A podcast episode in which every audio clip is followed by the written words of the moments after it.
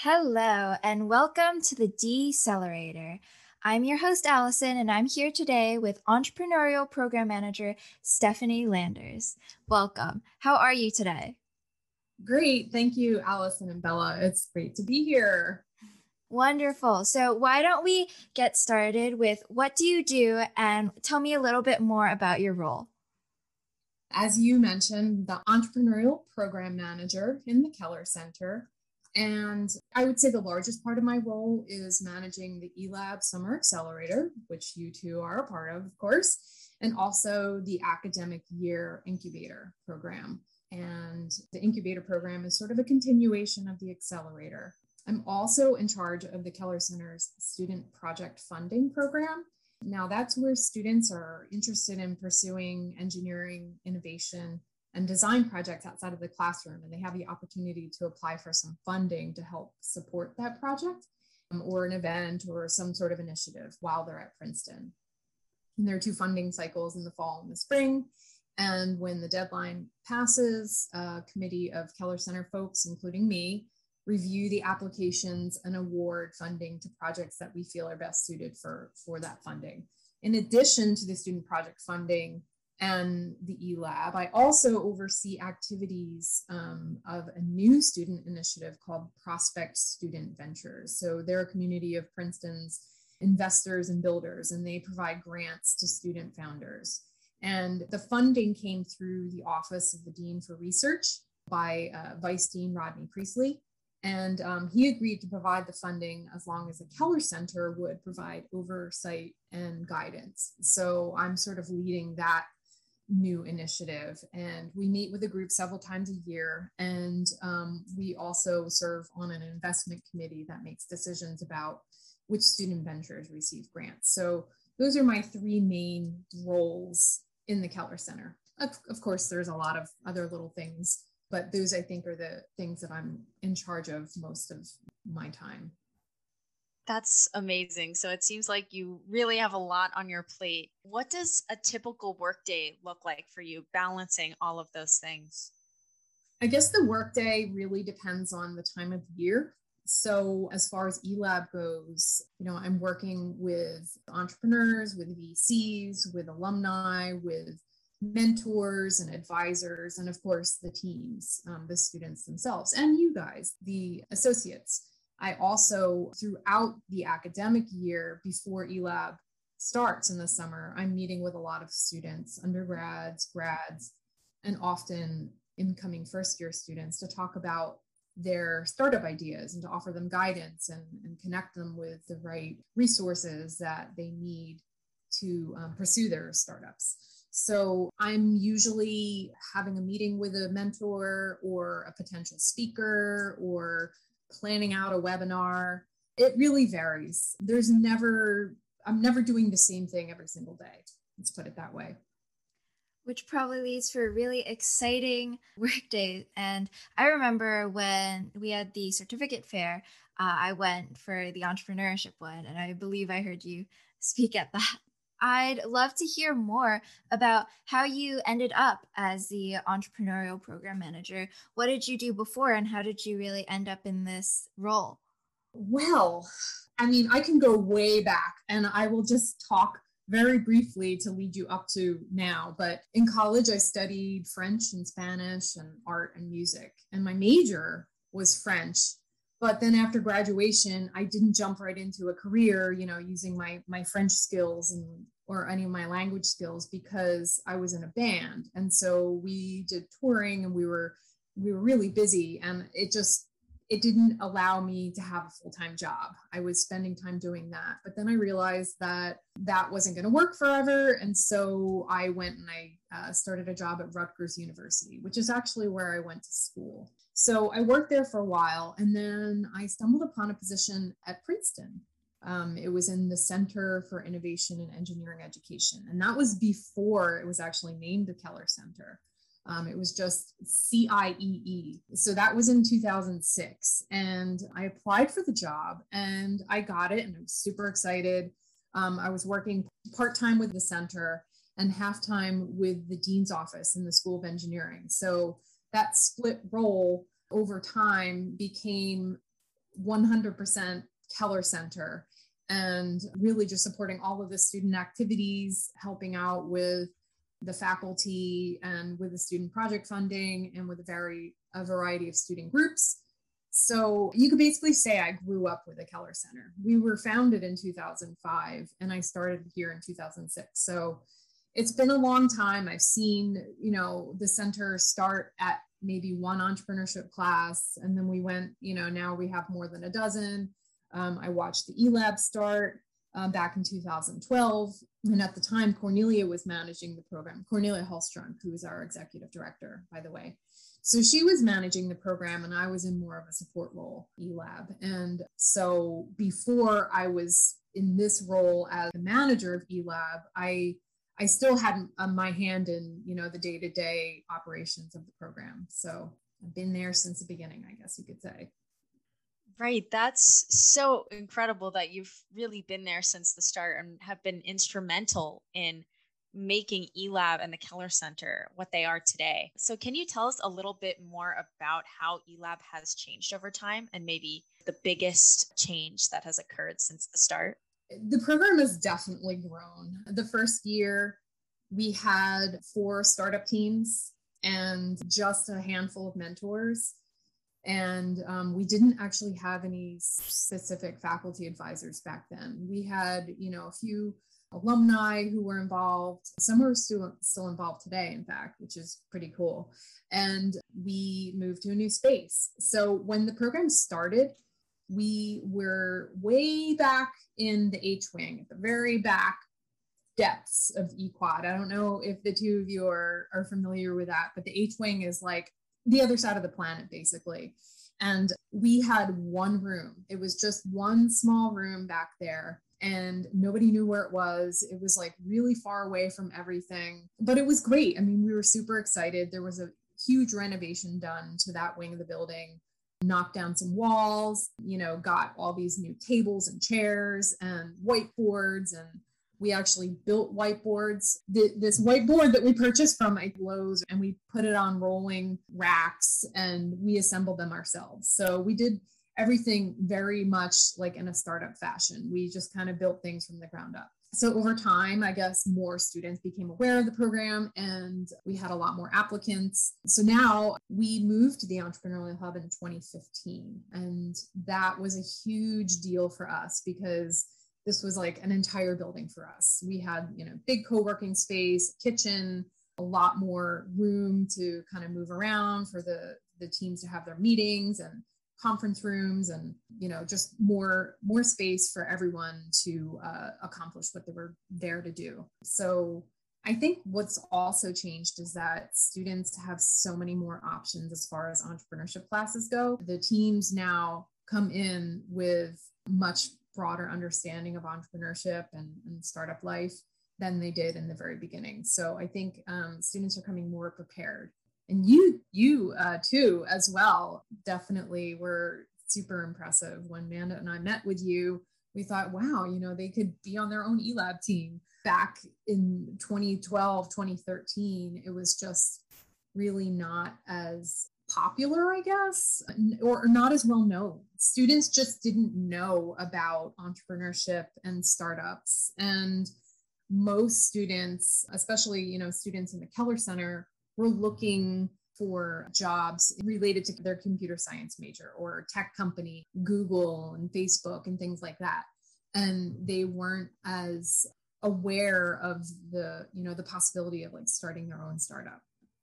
Yeah, and I think definitely that entrepreneurship has really grown at Princeton. We talked to Professor Dana recently about one of his first entrepreneurship classes at Princeton. So that was really exciting. And we have not been to the Entrepreneurial Hub and we can't wait um, until we can see it during the semester, hopefully. But that's definitely something that I'd be really excited about. What have been some of your favorite parts of being a part of eLab? Um, so for eLab, I think what has been really wonderful is just meeting so many students and so many students who are so passionate about um, you know, starting a venture and doing something that might positively impact society or creating something for, you know, example, I'm thinking back several years, there was a, a team, a sign school who was working on an app for or a platform for American Sign Language because actually one of the founders himself was a deaf person. And so creating something that could help him and um, you know the the deaf community around him was like a very personal and a really cool idea. And i was really supportive of, of that team and what they were doing. Um, yeah i really just think that meeting with students and and just seeing how excited they are to create their own venture is it's just very rewarding. I want to be able to help as many students as possible and you know working in the elab that gives me the opportunity to do that. Yeah, it does provide a really good opportunity to work with so many different people. And that's kind of what I've discovered through being an associate as well. And that's been my favorite part too. Just interacting with so many different people who have so many ideas that I never would have thought of. And a lot of them are just based off of personal experience and me having different experiences than maybe, for example, a student athlete or someone who is an international student. That makes sense that they would have such cool and interesting ideas that hadn't come to me yet. So that's been probably my favorite part as well. So, as far as your interests in the program, you've talked about how you love working with different startups and learning about new ideas. But how about outside of work? What are some of your favorite things to do?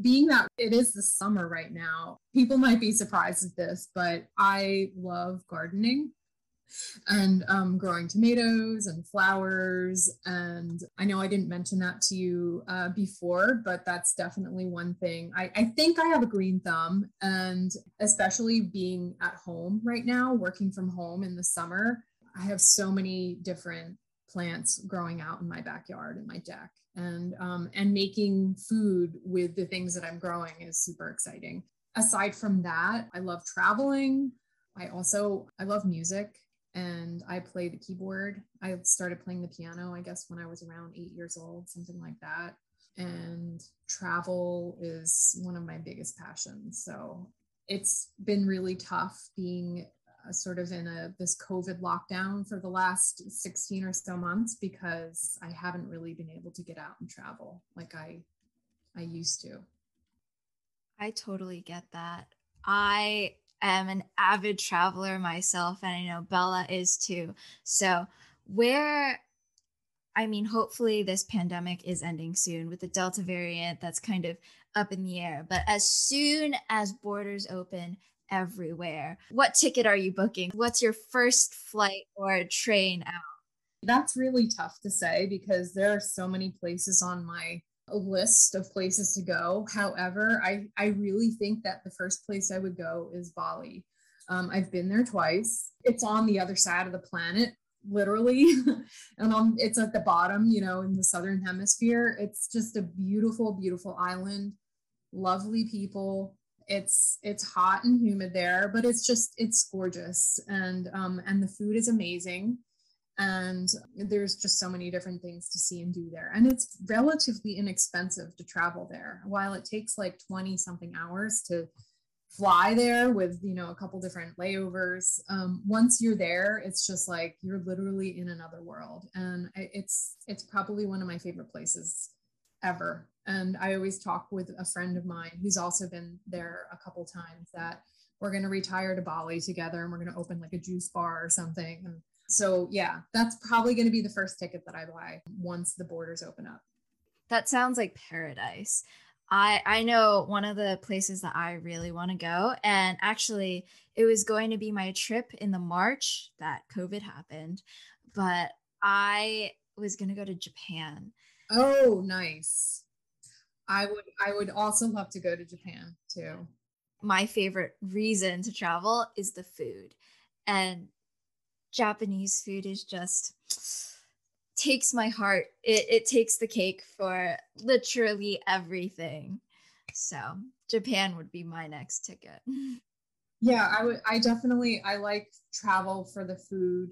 The actually the the last place that I traveled right before we went into lockdown in March was I was in India and I was there I guess at the end of January, the beginning of February. And you know, I flew back and on you know i'm seeing all these people in the airport with masks. And there was just a, a, beginning buzz of coronavirus and covid. And, and at that time you know this is like a year and a half ago and nobody really knew what was going on. And and, and i was just sort of freaked out by seeing all these masks. And then boom you know three weeks later we're being sent home and we're working in our home. So but anyway you know speaking of india travel and food I think Indian food is absolutely my favorite. But you know, um, Bali is very much is very similar because they have a lot of curries and a lot of rich sauces and a lot of vegetables and you know the coconut sauces and so Bali and India probably two of my favorite food places for sure. I'm getting hungry just talking about this. oh, that sounds fantastic. I'd have to say my first place to go would be either Colombia to visit family or Italy. Um, that's the trick trip I had booked that we had to cancel uh, for me.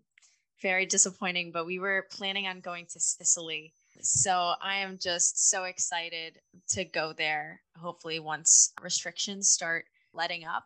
I also do you have a Disney addiction. So just going to Disney World would be great. That's where I went right before the pandemic really started. Yeah, I, I could just talk about travel all day. But you also mentioned an interest in keyboard. And as a drummer myself, I love music and I love bands. So I would love to hear more about your involvement with that.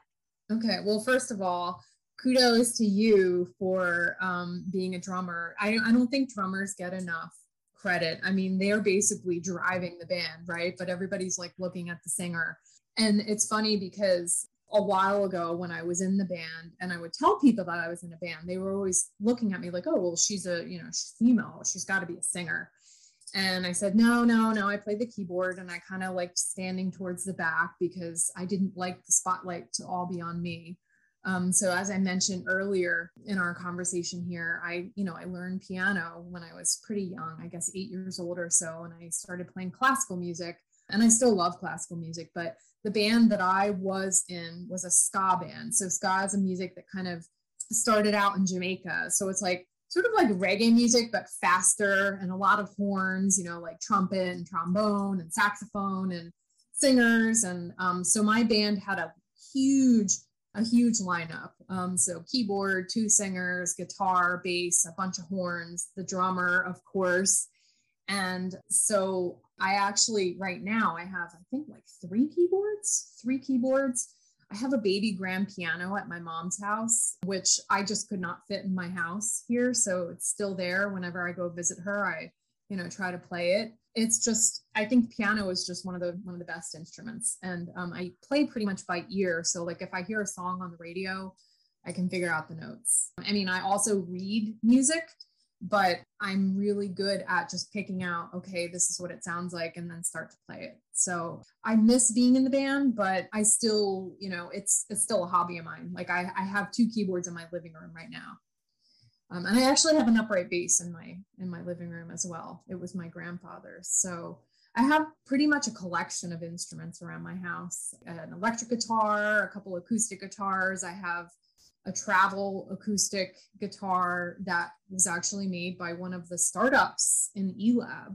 I totally forgot to um, to mention that. So Klos Guitars, they they built a carbon fiber guitar and I was one of their first backers on Kickstarter. So you'll have to come and see it when you come back to the hub to my office because I always have it on display there for people to, to pick up and play when they want.